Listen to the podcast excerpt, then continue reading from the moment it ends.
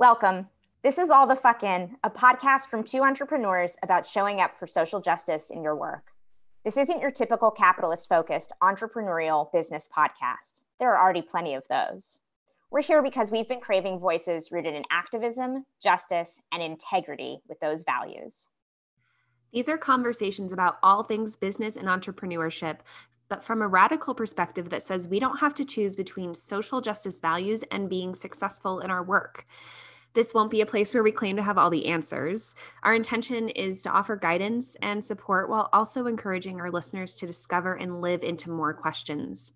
We believe these conversations require ongoing practice and a consistent dedication to unlearning. If you're ready to go all the fuck in on what matters most while creating an abundant life, you're in the right place. And a quick note on our content we believe self care is radical and non negotiable in the work of both justice and entrepreneurship.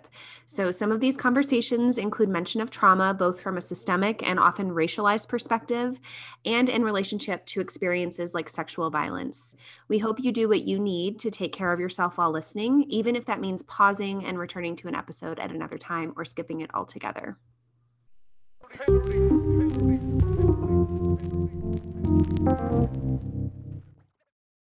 Hi, everyone. It's good to be back. Uh, this is Tristan speaking. I use they, them pronouns. This is Lauren. I use she and her. And we're here today with Jacoby Ballard, which is really a, a, gift and an honor to be in space with you, Jacoby, for a bit to talk. And I would love to ask you to introduce yourself with your name, your pronouns, your social location, whatever feels relevant or resonant, and uh, whatever astrology you want to share with us today. Thanks. It's great to be here with y'all. Jacoby Ballard, he, him, or they, them. Um, I'm a white, middle class, uh, trans person on the masculine spectrum. Um, yeah, uh, privilege of uh, being having citizenship and being documented. Um, able-bodied for now, able-minded for now, neurotypical for now, um, and I'm uh, I'm talking to you from Shoshone, Ute, Paiute, and Goshute land. Thank you. The the for now feels like such a powerful teaching in and of itself. I don't think I've ever heard anybody say that, but mm. yeah. Yeah, me neither. I'm going to start saying that though if that's okay and attribute it to you. That's so good. Yeah. Yeah. And your astrological placements. All right. Uh, so I'm a Gemini and uh, Pisces moon and Libra rising. Wonderful. Thank you. Um, so Jacoby, I know of you as as a yoga teacher, though I know that you're really like rooted in in Buddhist practices as well, and mm-hmm. um, not that the two are disconnected or dissimilar, obviously, but it does feel like a distinction that we yeah. should emphasize. Um, and and also a social justice activist and educator. I would love to hear how you came to yoga. I mean, we kind of just always ask folks like how they came to do what they do in the world, um, and how you came to, to the practice and how you came to teach it and, and what it's been like in your experience. Mm, yeah. I started meditating as my first entryway to the practice. And I started meditating my senior year of high school, which was year six of being bullied um, for being seen as queer. And so it literally saved my life in that way, kept me alive, taught me that there's something inside that my bullies couldn't tamper with um, or destroy when they were like destroying so much on the outside. Um, and I also was a three sport athlete at the time, and it made my free throw shooting in basketball specifically uh, like close to 100%. Um, just because I was like so, I was training my mind to focus every day, right? And so then I could bring that onto the court. Um, and I think both of those things feel really lucky that they convinced me like this practice is like incredibly worthwhile because it's making my life better, right? Like it's easing the impact of the bullying and it's making me a more effective athlete. And so I just kept doing it. Um, and kind of around every, through every turn in my life, um, it was helpful in different ways. Um, in college, I started, so around age 19, 20, I started to um, do some social justice work. Uh, my entryway to that was we had a visiting professor come who was Colombian and um, had his life was in danger in Colombia um, by the civil war that's in some ways, even though there's a peace agreement there, it's still underway. Um, and so I remember him I remember being in the classroom the day he told us that like his torturers were trained in, in the U.S. right the School of the Americas now called WHINSEC and uh, and I was it just like broke my heart and blew me away and um, I, have been doing social justice work ever since that um, starting with like solidarity movements um, and I feel that's that's a it was a great place into, to enter into social justice work too because it was explicitly using our whiteness for the benefit of um, folks in other countries um, who were targeted by the policies and the um, military and of, of the U.S. And, and their own military or police trained by the U.S. Um, so, you know, yeah, I've always since the beginning of my social justice work like been aware that i'm white and that it, that's actually a tool. It's not like something shameful. It's not um, i don't know necessarily something to be proud of either but it's something to leverage. Um, and at the same at the same time in, in, college when i was when i was getting involved with with hector mondragon's work um, i was continuing my own yoga practice or my own meditation practice. And then uh, we had a wellness credit requirement on my college campus and so I was I procrastinated on everything else, and then I was mandated to take yoga. and I took yoga with this 70 year old woman who grew up in Maine. Uh, the college was in Maine. She had grown up there, never left the state in her life.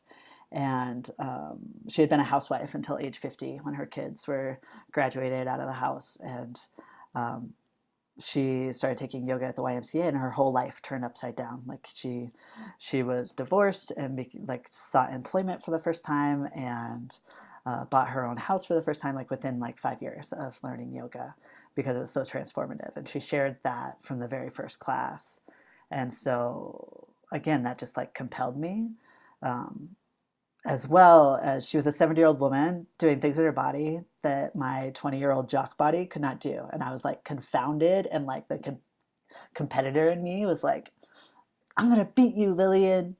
Um, and that, you know, that like intrigued me about the asana practice. Like, what is this about? And how like i had been taught you know athletes reach their prime at like age 30 or 40 but like she's at age 70 like what is going on here lillian you're like turning my world upside down. Um, she also taught yoga as a full path of um, all the eight limbs uh, and so some classes we wouldn't do asana at all. Like i remember some classes we would just like learn about local farms and the food like she would bring food and we would cook together and she would talk about it and talk about like this food is grounding or this food you know um, can moisten your body when it's dry or different things um, using ayurveda tools.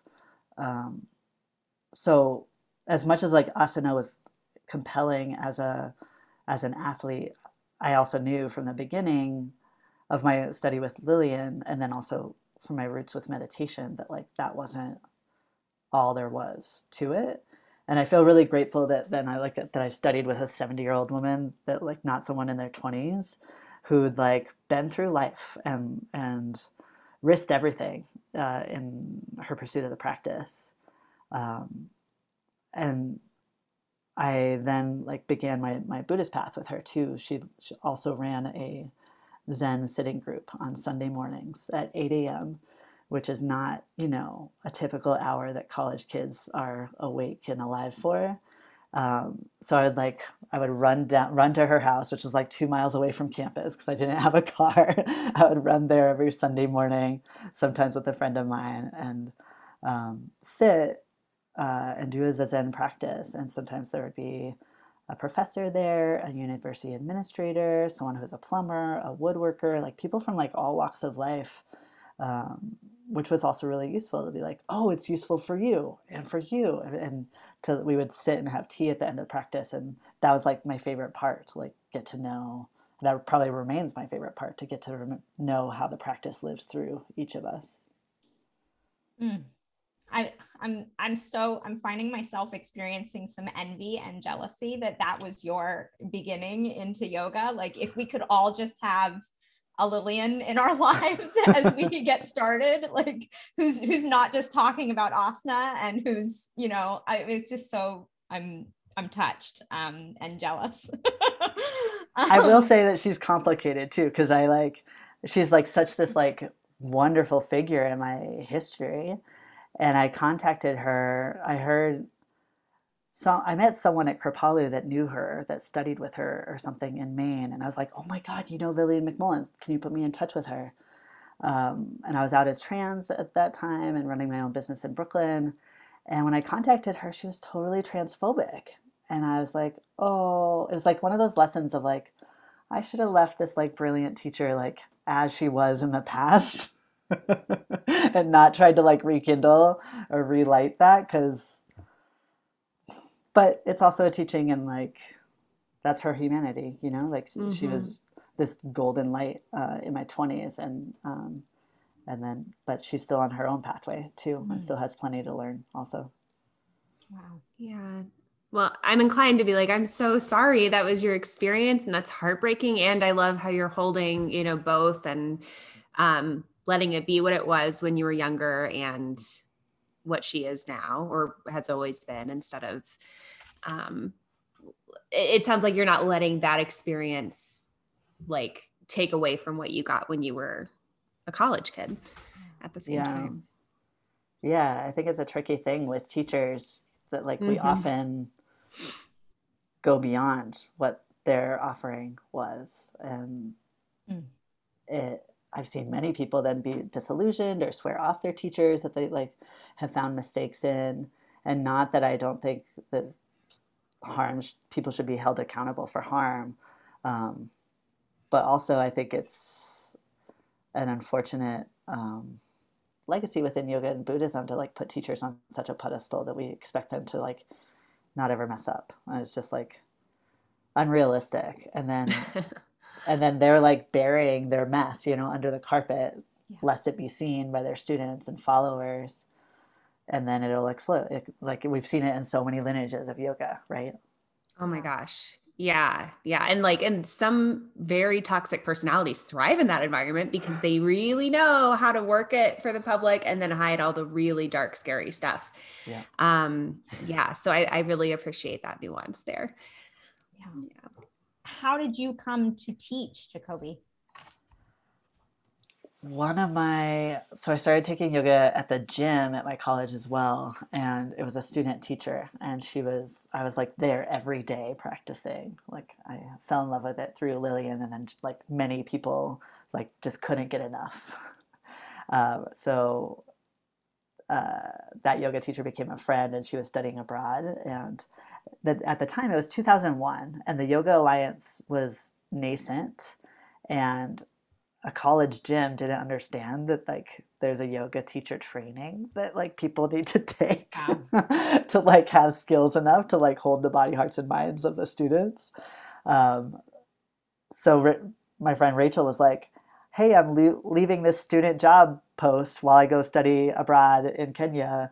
Um, do you want to teach yoga? Because i know that you like you work at the science center. Would you like to work at the gym? And i was like yeah that sounds great um, and so I started teaching five classes a week, which is like a big jump. so. Thank God I didn't hurt anyone, to my knowledge. Um, I think like I, I learned my own style of yoga from uh, jumping in so deeply and having had only two teachers and not knowing like what to model it on necessarily. Um, but the thing that really uh, moved moved me in teaching was I taught a, a, Wednesday class at noon that was open to any staff and faculty, but uh, of the college, and only staff came. So it was like secretaries and janitors mostly that came to my yoga class. every week. And they were like dedicated, like they were there every week. And um, some folks would come, like one woman came uh, in preparation for a hysterectomy that she was having. Um, other people would talk about like um, difficult parenting moments, um, even like loss of children in the space. People would be going through divorces. People would, you know, have loved ones deported. Like real things were happening, and they were they were talking about it in the yoga space and, and making connections between like what I was teaching, the eight limbs, based on what I learned from Lillian and and their own lives. And and I was just like, wow, I can't believe you trust me, like 20 year old, to like hold all of that with you. And I'm so honored. And like, I am not to fuck this up because that is, that's some vulnerability. And I want to um, hold it skillfully. So then after I graduated college, I still wanted to teach. I recognized at that moment, 2003, I can't keep teaching without a certification off of a college campus. So I moved to Atlanta and um, happened to move two blocks away from a yoga ashram um, and found my teacher, Swami Jayadevi um, Bhagavati, there. Uh, and it was this beautiful queer, not just queer affirming, it was like queer centered space. In 2004, Jaya Jayadevi and her teacher, Ma Jaya, um, had both been rooted in the AIDS um, and HIV movements uh, for over a decade at that point, uh, a couple of decades perhaps. And um, so, you know, people that they worked with on the street, people that they worked with uh, in hospitals, and their loved ones came to the ashram over the years, and it was like 60% queer. Um, and that, like, at a time, I was like, I was a dyke identified person, and so excited to have like a queer space. And I think if I hadn't been in that space at that moment, I wouldn't have come out as trans as early as I did because it kind of like it was it was the space that I was in many times a week. I was taking my teacher training there, so like all weekend, multiple times a month. Um, that was really lovely. I'll also say that that space has like they've had a learning curve around like race and racism. Um, they're in a much different place with that now than they were when I was there. Chelsea Jackson Roberts was trained there as well. Lama Rod Owens was trained there as well. Mm. And I think for those kinds of leaders to like actively seek that space means that like that space they know that space can hold them.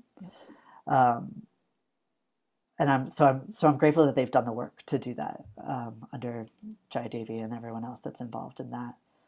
Um, and then and then and at the time I was um, my people were activists, and so I started teaching yoga. Uh, my first gig was teaching in Amnesty International's uh, Atlanta office, and then Lambda Legal's office, and then a, a, couple other nonprofits, and that just like helped me make the connection more and more, like between what is what is embodiment and what is um, the ethical practices, what do all, all the limbs have to do with social justice work, and seeing what my students were bringing, you know, whether it was like heartbreak within the organization, grief at a campaign being lost, um, rage at a rupture um, that happened in coalition. Uh, and that like planted a seed. And I think that that's, that's just like where my work has grown from, just being the intersection of social justice and healing and trauma as I've learned more about trauma. So you had two like so counter dominant yoga culture like i'm just like first you you land a teacher who's like deeply practiced though clearly you know still having work to do. We all do forever. And but like teaching more than just asana. And then you land in a queer i'm like i'm like you land in a queer community? Like that's not i mean I'm also I'm jealous of that. And celebratory for you and that that kind of space exists because I have like just 99% of the time it's you know cis and het it, yeah. spaces. White yeah. cis het you know fill in all the other blanks right? Like thin yeah.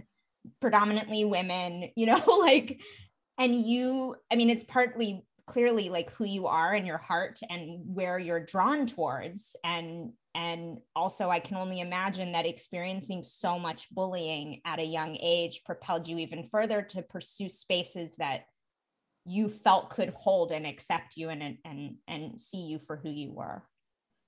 Yeah i don't think that part was conscious i think i very much needed that and i remember at the graduation of my 200 hour training you know, like there was like kirtan playing and there was candles and it was like this lovely and slightly raucous atmosphere. And I'm on my knees at Jaya Devi's feet and she asked me, Who hurt you?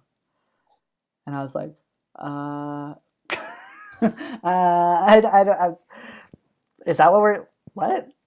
Um, but that question stuck with me. And then I pursued mentorship with her and um, continued to explore. And I was just like, oh, right? You saw it when I couldn't because I was just trying to stay alive.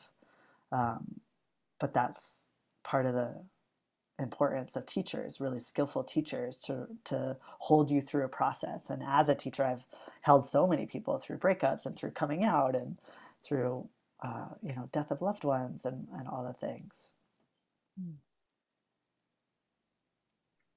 This um intersection of yoga and justice work has come up a lot on the podcast just because of who Tristan and I are and who who we know from just our communities. And you know I I wasn't really aware of that intersection and community until maybe a few years after you were doing these yoga gigs. But it it's really interesting to me to hear about someone whose entire career has been bringing these two worlds together. And this let me know if i'm getting us too off topic tristan because i know you you also have a beautiful list of questions but i'm kind of curious jacoby how you've seen these spaces evolve in the last basically two decades which oh my god that's mind-blowing. Um, especially since last year where it seems like now everyone's talking about this stuff and maybe some folks who are extremely new to the work um, and doing it with let's say less skill than some of the some of the folks who've been at it a little longer. I, I'm just curious about your your thoughts about where it's headed and where it's been. Yeah, it's totally evolved as a field. I mean, both within yoga and then like the larger like healing justice movement. Um, I think in social justice spaces, um, at the U.S. Social Forum in Atlanta in 2007, and then the U.S. Social Forum in Detroit in 2010. There was healing, healing justice practice spaces, um, in both. So there's like a mega social justice conference, um, and then they offering healing, um, and I think that planted a seed within social justice movements that was really important. Um, a lot of movements have had healing uh, part of it all all along. And um, I think Marxism in particular has had a big impact that like the divine and the sacred should not be part of our work um, because of the trauma of Christianity. Like it makes sense. and um, what are we missing when there's when there's not that uh, heart practice and, body practice that are not just um, adjacent to our movement work, but absolutely essential to our movement work. Um, so I've seen that really grow within social justice spaces. I've taught so many classes at individual organizations and then at conferences, and I've seen other people starting to teach um, yoga and meditation more and more at movement conferences, which has been beautiful to see. And now seeing organizations have whole budget lines or whole departments devoted to healing justice, like that's amazing. Um, and we need that because often we come into social justice work because something's wrong, something's broken, something's, the violence has to stop. Um, and there's a lot of trauma to be healed then. Um, and, and we go to our movements. I, I saw people, so many people go into movement work with so much trauma and then not then it just if, if we're not working to heal it ourselves and heal it in community then it's going to eat the organization it's going to eat at the, the whole movement and it's going to implode which serves the systems of oppression really well right? Um, so in that way i think of um, healing justice work and healing justice specifically like you know led by women of color um, as so important to the well-being of our, our movements that if we're not well then we can't be powerful. And then within yoga and meditation spaces um, yeah certainly in the last in the last year it's like exploded. In the last five years doors have been like slowly opening more and more. Um, before that there was a ton of pushback. Um, the the book that I wrote, Queer Dharma, started because people were like, why queer and trans yoga? Isn't that exclusive? Like, aren't you creating an exclusive space? Don't we all want to be together and work it out? And yes, I mean, I, I, I love that dream. I, I, I, dream of that too. And we're so not there yet um, because of violence, oppression, and trauma. And so for the time being, we need affinity spaces to be able to, to heal and find our own love of the practice itself, where we're not constantly dealing with microaggressions left and right by other students or by the teacher themselves or the administration of the space. Um, it's been really gratifying to see yoga and meditation and Buddhist spaces transform in that way. And also part of me is suspicious sometimes. Like, are you just doing it because you kind of can't keep your doors open if you don't at this point? Do you have Black Lives Matter signs in your window and a rainbow flag in your window and like you can actually back it up with your praxis? Or are you do you, did you just like Subaru and like other corporations like just get the memo that like this is a good business move. I think of that meme um, often where it's like, uh, well, the one I saw recently, there, there are several versions of this, but it's like planes dropping bombs. And one is like GOP administration. And then there's another one that's like Democratic administration, but it has like a rainbow flag and a Black Lives Matter sticker on it. Right. Like it's it, it, so it's, it's so messy and complicated. And we've had a lot of conversations lately with folks for this season of the podcast about like box checking and how now a year plus on from this more recent uprising of the black lives matter movement how um, it, folks are trying to put it back in a box. Um, and that's literally the opposite of what the work is for. So um, thank you for for sharing you know kind of your experience as someone who's been doing this for so long. Because um, i don't think we hear enough of that. Would you speak to i'm trying to think of the best way to, to prompt this question. You know i i, I want to invite you to speak to being a white person in justice work. And and part of the reason i mean i feel like there's been several themes that run throughout our podcast conversations. One is like how do we relate to money while being in anti-oppression oriented hopefully work? Um, how do we relate to justice work or anti-racism oriented work as white people um, and I, I and you know and then i'm thinking even listening to you speak how do we relate to teaching yoga as white people? Like there's just so like speak to any of those and, and all of them in 20 minutes. Thank you jacoby. Um, well like i said i i entered social justice work through solidarity work and being literally recruited by a Colombian man. He's like, you have to do something. um, and that's really different, you know, than like coming into it as like a savior of black and brown people. Um, entering into it in partnership, I think, is is so important, and knowing knowing in your heart why why do this work and why does it matter and how does it impact your household, your neighborhood, your community, your networks. Um,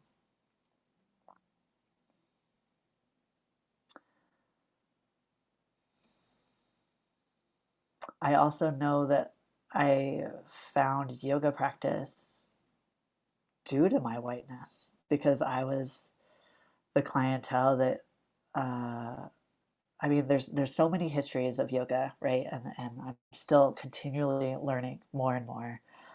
Um, and some of some of the gurus uh, came to the U.S. because there was a British uh, colonial uh, induced famine in India, and so they came looking for money through yoga um, because like they didn't want their their their surroundings, their sanghas, their families to to die, and they found an audience in wealthy white women who were not working and uh, had the time to like you know spend a whole day meditating or learning the teachings.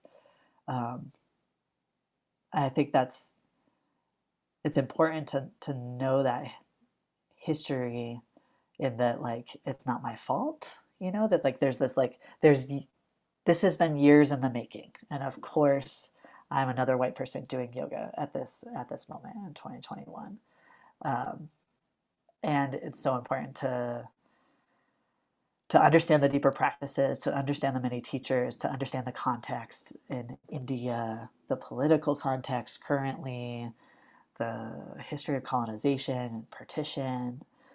Um, as part of like my responsibility as a white person practicing yoga and um, to have it be liberatory.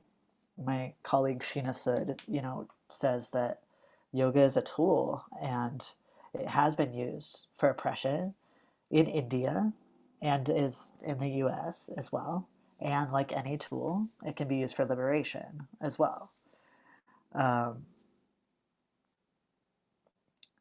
I've been really heartened in the last year. You know, I hold six online classes, five or six online classes during the week every week, and um, some people that have been studying with me uh, in different places across the country for a decade have been coming to my classes and there's i leave we do the practice i teach on a theme i um, have a prompt in the chat so that in, in the beginning so that people get to know each other a little bit and then afterwards we, we chat and reflect on how the pra- practice is moving through them just like i did in, in zazen with lillian years ago. Um, and i've been really moved to hear like a cisgender white man like joining a like um, undoing patriarchy group and uh, this like cisgender white blonde actress like doing an anti-racism study group and like and bringing that to yoga and refining what they're doing off of the mat on the mat and through the practice and with the ethical practices and the themes and the chakras and the koshas and all the things. Um, uh, so I see, I see yoga as like for for folks of privilege can can refine our um, anti-oppression practice and make it more effective and allow us to be more self-reflective and less fragile when we call that get called out or called in because we already have a svadhyaya practice right? Like we are already like reflecting on, on ourselves. So when someone else reflects on, our, on us um, we can receive that as a gift rather than like as an insult like oh shit you're seeing something that i wasn't seeing. Thank you. Let's move forward. Let's recommit to, like the teachings have been telling us this.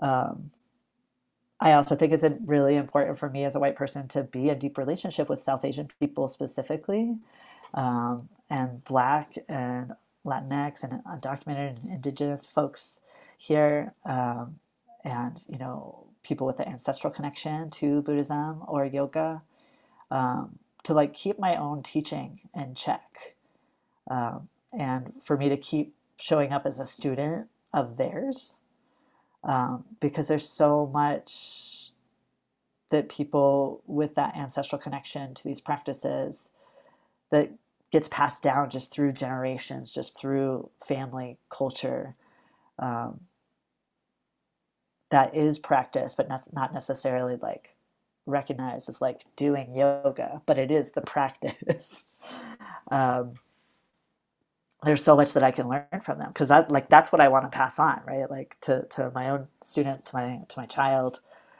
Um, Susanna Barkataki, you know, has a shirt that says you don't yoga isn't something you do, yoga is something you are. And um, I learned so much of that through studying uh, from people that are targeted um, by systems of oppression because um, often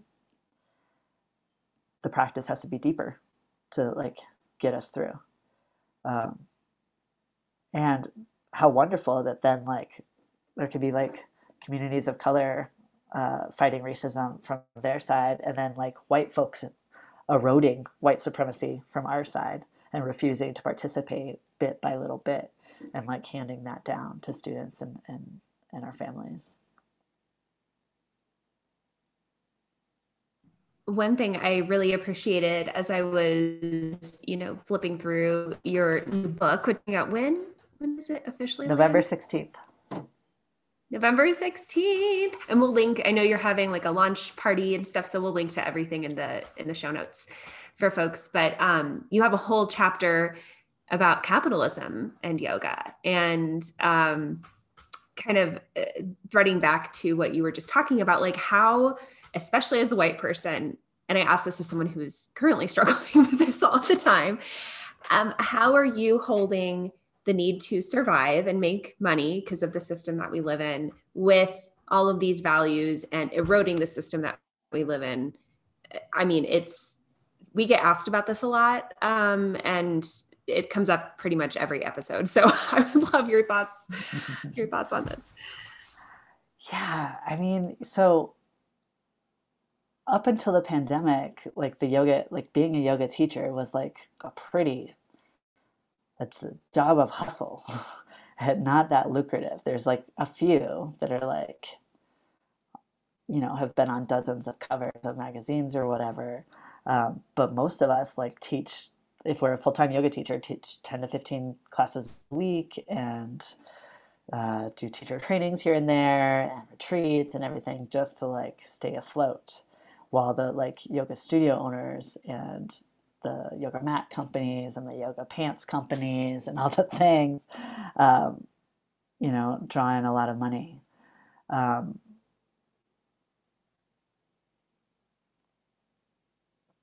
I think for myself, uh, it's been a practice, a longstanding practice, to give at least 10 percent of my income to um, organizations that are led by folks of color or other targeted groups or other multi marginalized groups um, as part of my practice of asteya, um, non stealing, and generosity.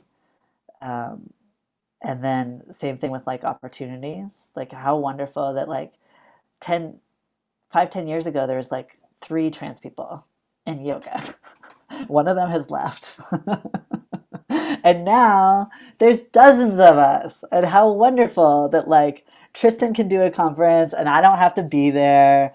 And Tiger can do this other conference. And like there can be several of us at a conference. Um, so I guess another part of my practice then is to um, to be in collaboration with colleagues rather than competition whenever I find someone doing awesome work. Like that's how I met Tristan, right? Like I saw that Tristan was a new board member for the Accessible Yoga Conference uh, organization, and, and I was like, I don't know them. and like it, it used to be that like I knew everyone doing yoga and social justice work. And here's a trans person doing yoga and social justice, and I don't know them. so I like emailed them I was like, hooray, you're a board member. This is awesome. And that's the same way I met Susanna Barkataki. She wrote an article on decolonizing yoga. Um, uh, and, I, and I was just like so happy to finally hear someone writing, like bringing together, uh, yeah, politics and cultural appropriation and movement work and yoga in the way that she does. Um, and then sharing opportunities when um, I when my students or my mentees are like I feel like they like they're ready not only with like their understanding of yoga but like considering, you know, am I going to pass off an opportunity to teach at a yoga conference that's primarily white? Am I going to pass that off to my black queer mentee? Like maybe. And maybe that could be harmful. It really depends on the person and knowing them well and knowing where their practice is at. Um, but I don't want to put someone in, har- in harm's way, but I do want to like open the doors and like let myself be replaced. Um, and then I think just trusting like that there's more than enough work for all of us. And capitalism tries to teach us that there's not. And it that even gets into our like yoga and Buddhism um, realms that um, and I know I know so many colleagues of color who have been pitted against other colleagues of color because there's only room for one or two, but certainly not ten. um, and I think we have to actively resist that. And um, you know, there's practices like I know Susanna doesn't agree to teach at a at a conference unless there's five other South Asian folks, and I'm starting to to be the same. I got just got asked to teach at this conference that I presume was very white. And when I asked who else is the faculty, it was very white and very straight and very cisgender. Um, and I was like, I'll, I'll teach there, but only, you know, if this many people are included. And uh, I think another consideration for me is what do I value my work at? What do any of us value this work at? Right. So if I did this conference, she offered me a hundred dollars. Um, that's really little. like that, I get I make more from a single yoga class from with a community that I love and cherish. Um, let alone going into a new space with new students. Um, so I told, so I also told her, you know, I I'm not going to do this unless you offer to for everyone to make at least two hundred and fifty dollars um, or more, um, and unless you know, yeah, like I need some more folks of color and I need some more queer folks on your list of invited speakers. And leveraging that, I think is so important. And we can do that, you know, across identity. Like Susanna and I do that for each other all the time. We can do that with each other. Like I could be like, unless you have these other four trans people, I'm not going to teach there. Um, so that we're lifting all of us up or more of us up together. And then, you know, I trust that like when someone else then gets to teach at a conference that they hadn't taught at previously that they'll also lift that we like continue opening doors and passing opportunities down um, and that in that way there's like we take up more and more space in the yoga realm. And there's then not that there's less space for like white cis teachers but just not they'll still have their realms that they can always teach in. And the rest of us can hopefully make a living at it too. Um, I think Seane Corn has also been a fantastic example for me of like how to do that. And, and uh, pass on opportunities while also so, like she helped me teach at Yoga Works. Um, it didn't end up being a great place for me to teach. It didn't end up being that successful. Um, but she knew that I had the personal practice to like withstand their bullshit.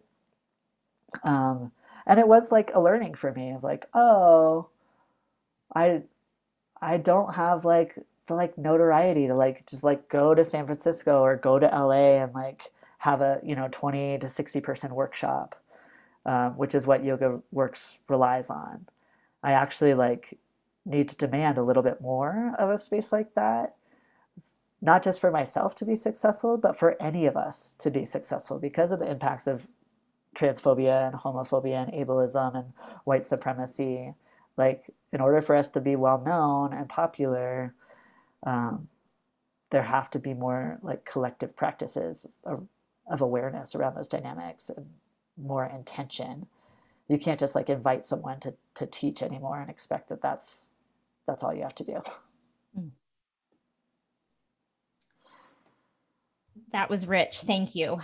Uh, truly i'm I, i'm i'm doing a lot of like my brain is piecing things together listening to you. Um, and also i'm reliving moments where i've made choices to decline invitations but not have the what i would have considered at the time the hard conversation to explain why i was declining. Um, and lauren and i have had a couple episodes where we've talked about like what is it like to have hard conversation? Like and i and i'm thinking as i'm listening to you i'm like that wasn't a hard conversation. Like I, was nothing hard about me speaking up via email about something that wasn't okay but but i'm conditioned to not interrupt right um, i'm conditioned uh, to simply decline the invitation without explaining why because that's more contentious quote unquote um, yeah so my, my brain is just like wow like rapid fire um, as you're speaking so thank you yeah Um, yeah, I, I was afraid in that like specific example. I was like, this is this is testing this woman. Like she could just like write me off and never get back. Or she could take some of the nuggets that I'm actually offering her to do her business better and be more relevant in our shifting field. Yeah. And she she took me up on it. So now she's paying everyone three hundred dollars. It's still not enough, but like so much better than it was. And she Three was like, times. and it was like initially gonna be optional. Like she she asked me to do the workshop for free, and you could ah. you could if you need to get paid, you can receive a hundred dollar stipend. I was like, we're not doing that anymore. If you need to get paid, like what? who who doesn't need to get paid for the work that they do in the world? Like Yeah, I mean, wow. What's the idea of seva, right? Like the idea of service. Sure. That's um, part of yoga and is like beautiful, but intertwined with white supremacy means that people with privilege can can afford to do that, teach for free, and then that creates the expectation that all of us can teach for free, and that what we're offering is not that valuable. And then you know you have black folks like not getting paid for their work. You have trans folks not getting paid for that work, and um, we know the vulnerabilities of those communities and the wealth disparities. I, I want to be sensitive to our time. Um, tell us about the book. I know that it is, I, you know, I get your newsletter. By the way, Jacoby is probably the most consistent newsletter sender I've ever known. Um, so, you know, and I, I, there's a part of me like when you when you emailed me, I had this like fanboy reaction so hard because I've admired your work for so long. And I remember, I think I said this to you, but the very first podcast interview that I ever did, where somebody interviewed me about at the time lgbtq plus awareness in yoga was what i was calling it and and they asked me who who are the other folks in the queer community who are in yoga? And i was like well jacoby ballard but like I, I, don't know that he's on social media and like i don't know where he is you know? I just know jacoby's out there doing good work because i i had seen your name and i knew of what you have done in the in the community and in the world. And so i just want to take a moment to celebrate you and appreciate you and not just shout out your um, effective newsletter communication skills. and also to say, too, before we get into the book, you know, if any of our listeners are looking for a space for community as, as queer and trans people, I think you're doing, there are a lot of queer and trans yoga classes out there, but I have never experienced a Zoom queer and trans yoga class like the one that you teach every Sunday. It is like it was like just add water experience of community like that. Like the minute i got into the space i didn't know any of the people. I you know was new and i just felt so welcomed and like there was space for me to fall apart emotionally which i did and like it was held and like it was welcomed and and honored and cherished. Um, and i see you doing i see you seeing people on zoom in a way that is um, not it's a it's a skill and it seems like it comes through you so effortlessly and naturally and clearly you've been doing it for a really long time and you experienced it at a young age with a primary early influential teacher and i just want to i want to shout that out for anybody listening because i know a lot of people are looking for community on zoom Mm. at this point in time in the pandemic and in our world and i think you're offering a really important gift of that space so Mm, Thank you. It's a really sweet space. Tell us about the book. It is many years in the making. It is coming out this fall. Um, it is a really important contribution to to all of the things we've been talking about on this episode. Um, yeah, I I want to give you space to just share whatever you want to share about it. Sure. Thank you. Uh, thanks so much for that love and love and care. It's been a joy to see colleagues. You know, it's such a special moment to teach on Zoom that like we can all take class together and be in like strung across Turtle Island and beyond. Um, yeah, a queer dharma yoga meditations for liberation is kind of half the heart teachings um, based on the Brahma Viharas of loving kindness, compassion, joy, and equanimity. And then I added in there letting go, anger, and forgiveness because those all inevitably come up anytime I teach on the Brahma Viharas. Um, and we don't have many spaces, especially to talk about anger and to talk to work on forgiveness. Um, and then I offer some critique to mainstream yoga, which you're probably aware through this conversation, I have many critiques of mainstream yoga, um, specifically for its racism and um, reproduction of, of capitalism. Um, and then some some visions for the future, including reviewing some really beautiful organizations and what they do well and what they're working on.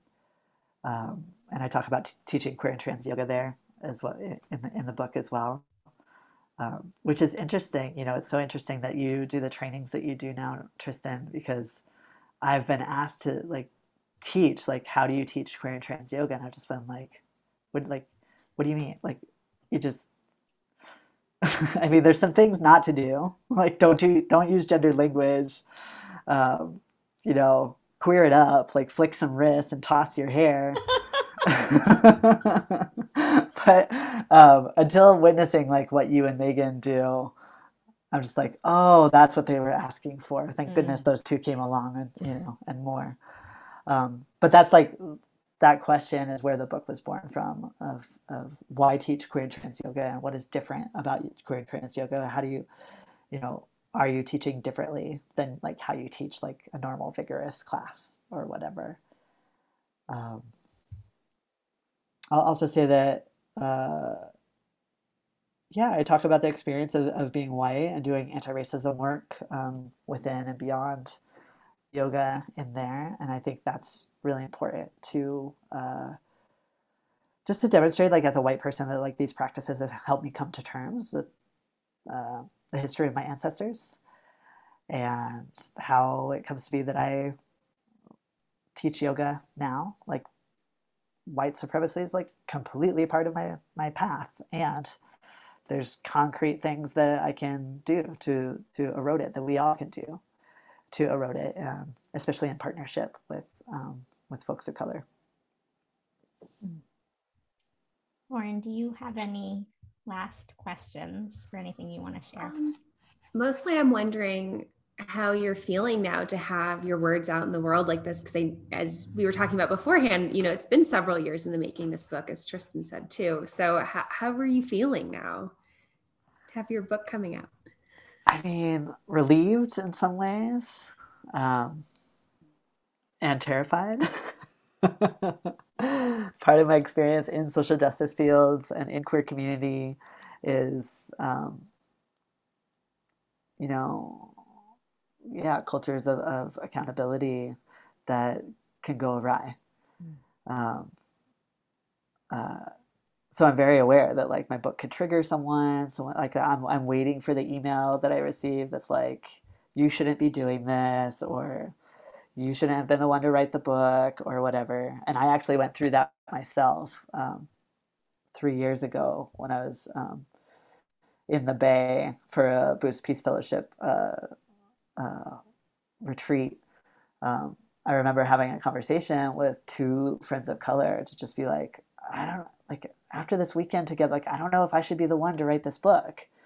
And one of my dear friends who's going to speak at the launch party was like, How dare you use mm. us as an excuse to not be in your brilliance? Mm. Like, stop it.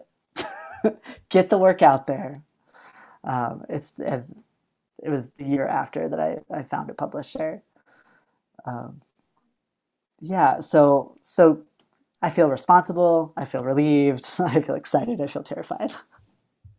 All these wonderful rainbows of emotions. Yeah,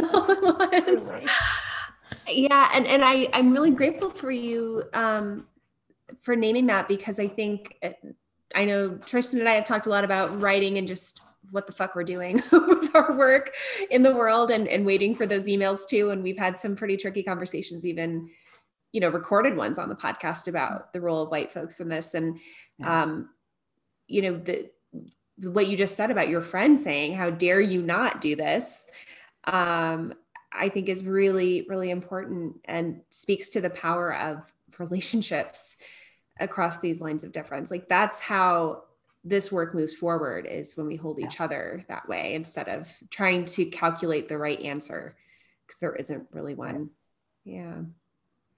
Yeah. Oh, I'm excited for you. This is Thank really you. cool. Anything else you want to share, Jacoby, that you haven't gotten to say, or anything, anything you want to highlight, or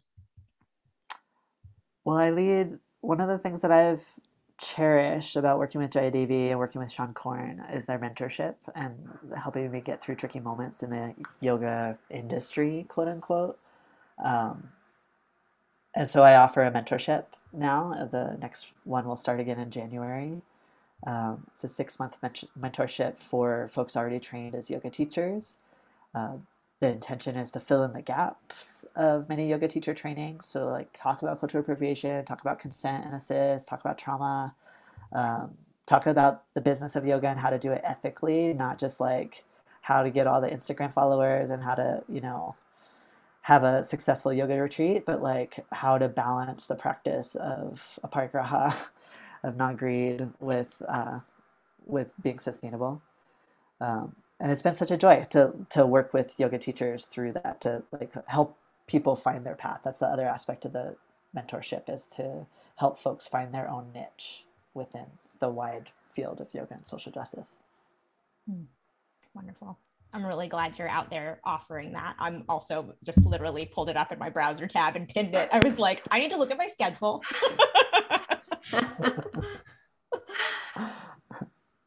Lauren, did you want to say something else? No, just that your mentees are so lucky. That sounds like a really, I mean, Wow. literally filling every single gap that comes to mind in most teacher trainings. Yeah. Um, yeah. And that makes me feel hopeful about this industry moving forward. Um, it can be Yeah. easy to get cynical. So, yeah. Totally. Jacoby, thank you for joining us. Thank you for um, putting in the labor of love that you have to write that book um, and to stay with it um, and and see it through. Uh, you know, I know I'm craving it, so I know Mm. others will be and are too. Um, and I'm just really looking forward to holding it in my hands and, and knowing that it's out there in the world. Um, and thank you for just honestly being who you are and being um, present and vocal are the words that come to mind. Um, Mm. You know, if it, even if folks weren't aware of you, like I have been, I, you know, you've just you've been out there um, speaking about things before they became popular um, or part of the mainstream conversation, and I'm just really grateful um, that we Mm. have people to look to who have been immersed in this conversation um, for as long as you have, and yeah, really grateful for you and your work. Oh, thank you so much, Tristan. I'm so glad to have discovered you and to have met you as well, Lauren. I'm so excited to Same continue here. to build in relationship. Likewise. thank Okay. you so much. We'll include links to all the things in the show notes. And uh, thank you again. All right, thank you. Thanks for listening to this episode of All the Fuck In. If you like what we're doing, we'd love if you'd subscribe to us on Apple or Spotify and leave us a five star rating and review. This helps other folks find us. You can learn more at alltfinpodcast.com. That's A L L T F I N podcast.com. And on Instagram at alltfin podcast or at Tristan Katz Creative or and at Lauren K. Roberts.